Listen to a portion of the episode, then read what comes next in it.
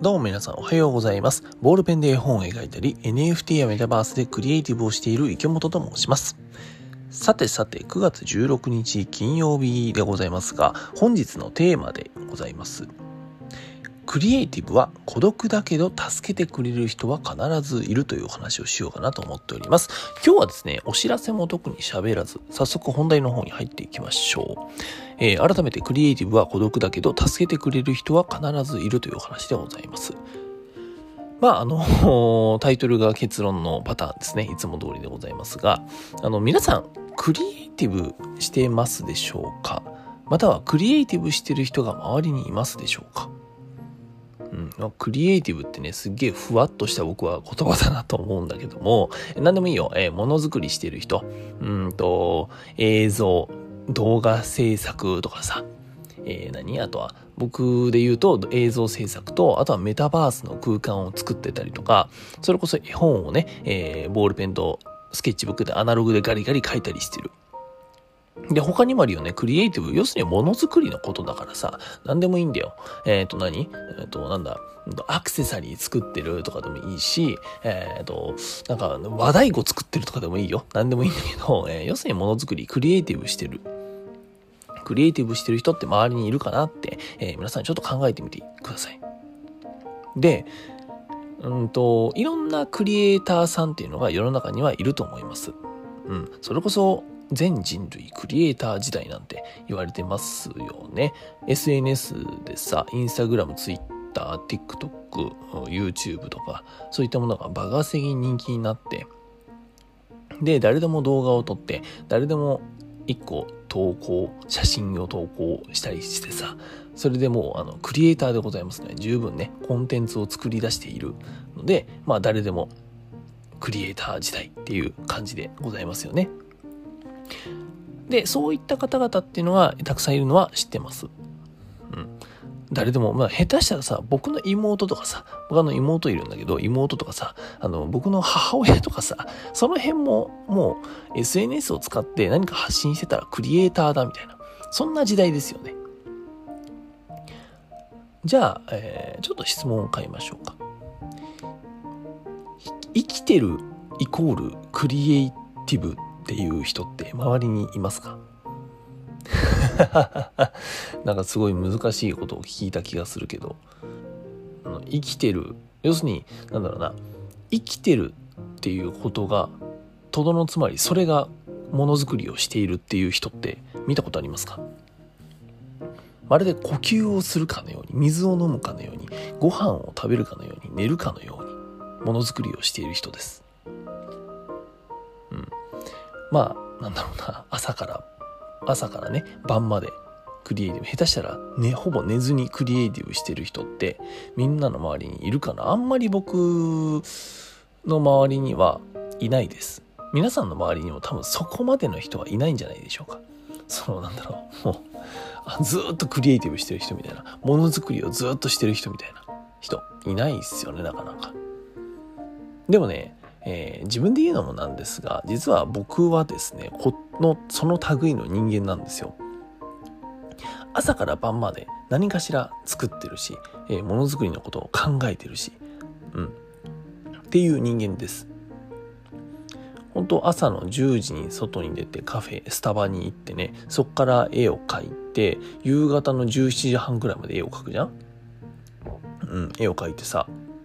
で、えー、家に帰ってきて妻と娘とご飯食べて、お風呂行って、ほいで娘が寝てってなって、そこから夜の9時からですね、またものづくりを始めて、で、気づいたら朝の3時、ああ、眠いな、寝よっかっ、つって、えー、次の日朝の8時に起きて、で、また朝の10時に、えー、から外に出て、ものづくりをしてみたいな、そんな生活をしたりしている人間なんですよ。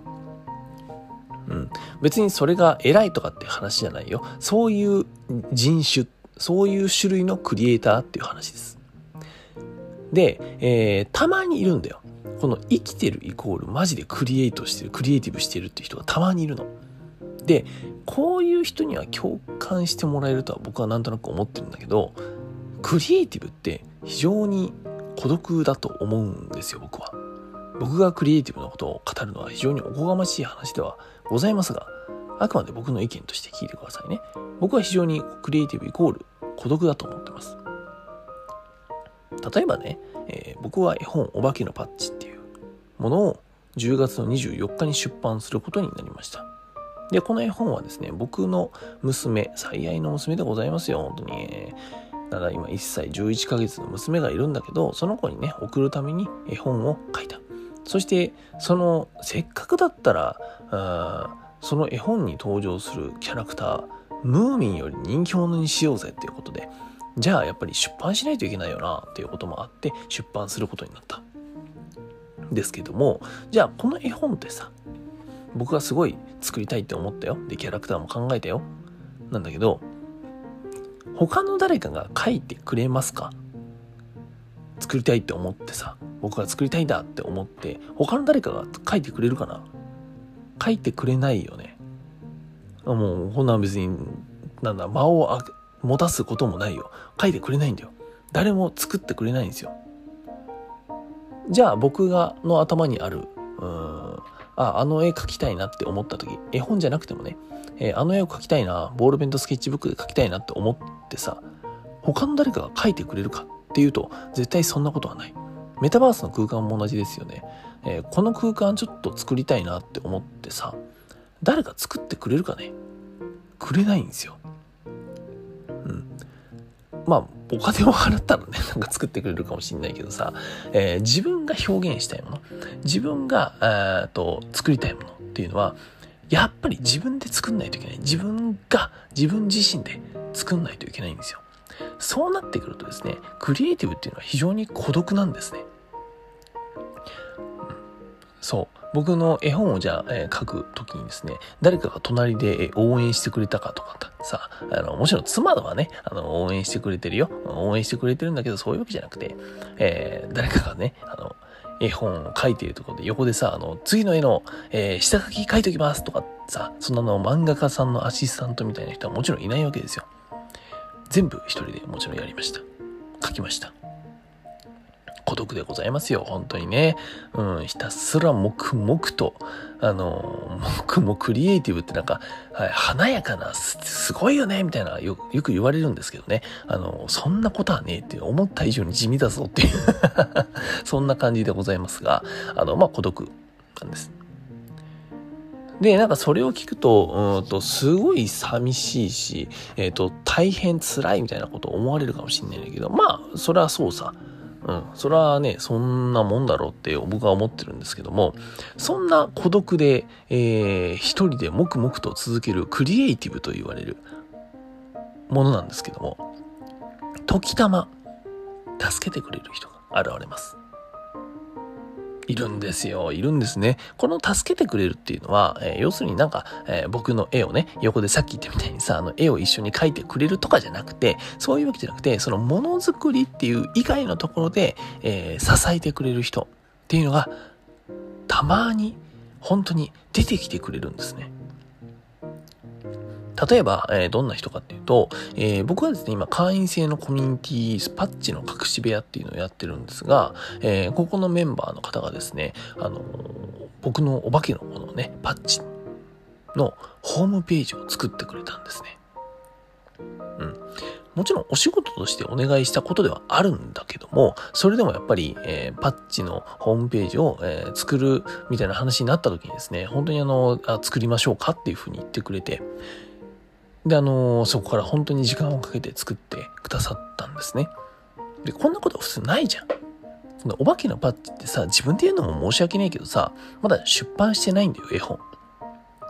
だし、じゃあ、えー、ポケモンとかさ、ドラえもんとかさ、え、何や、それこそムーミンとかみたいにさ、えー、有名か、人気かっていうと、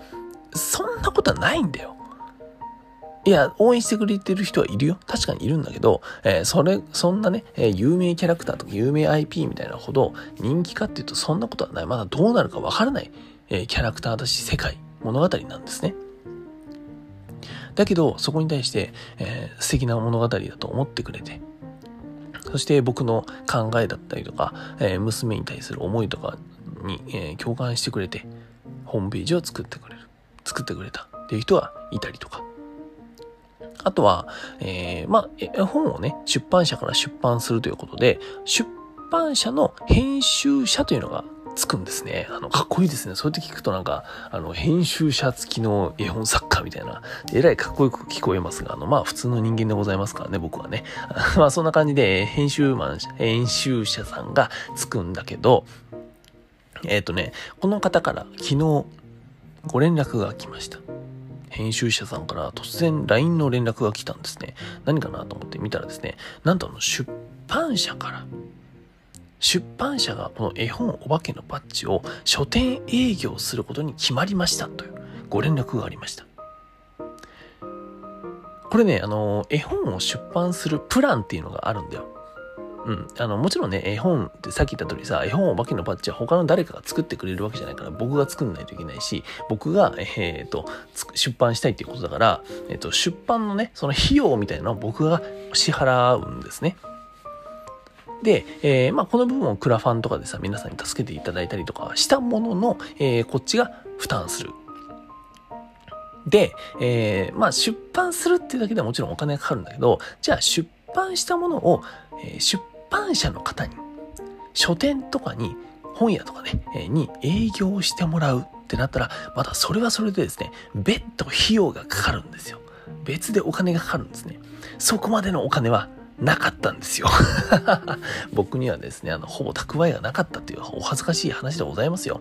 でね、えー、っていうこともあって、まあでも出版は、えー、クラファンでね、皆さんに応援していただいたおかげでできるということで、えー、出版するんだけども、その、書店営業のプランっていうのは組めなかったんですね。なんだけど、昨日ですね、その出版社、えー、編集者さんから、そういった、えー、書店営業することが出版社として決まりましたっていうご連絡がありました。で、これなんでこんな、えっ、ー、と、まあ、僕からすると、これね、あの、皆さんからすると、そんななんか、そんな驚くことなの？みたいな思うかもしれませんが、僕からするとですね、もう奇跡みたいなものなんですね。うん。だってさ、えっ、と、一個の企業考えをさ、動かしたんだよ。僕のこの絵本が。だって書店、お金を本当は払わないと、えー、書店営業、えー、していただくってことはできないのにさ、えー、そこに対して、この僕の絵本をね、えその会社の一企業がですね、え考えとして書店営業してくださるっていうふうに動いたんですよ。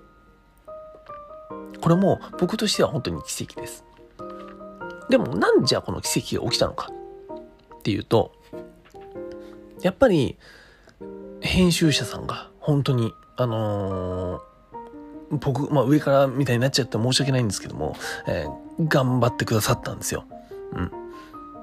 あの、なんだろうな、その編集者さんっていうのは僕がどういう思いで何をもって、えー、この先どういう展開で絵本を作っていくのか、このお化けのパッチの世界を作っていくのかっていうのを、えー、ちゃんと聞いてくださってるんですね。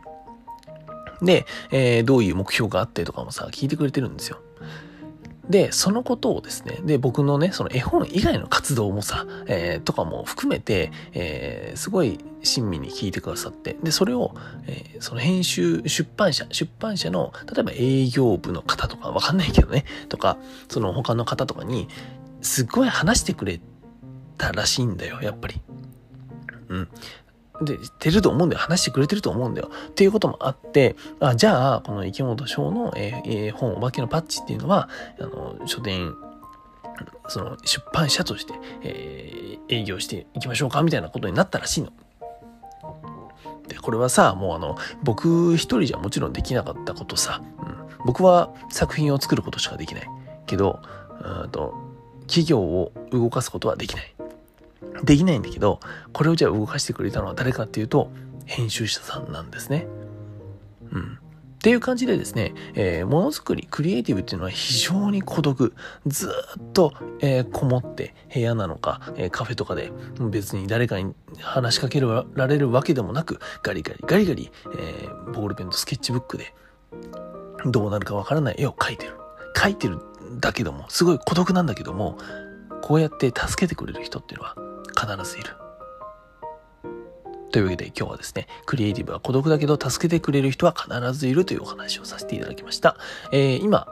何かものづくりをしている、クリエイティブをしている方、すごい孤独かもしれませんが、助けてくれる人は絶対いるので、続けましょうね。僕も一緒に続けていきます。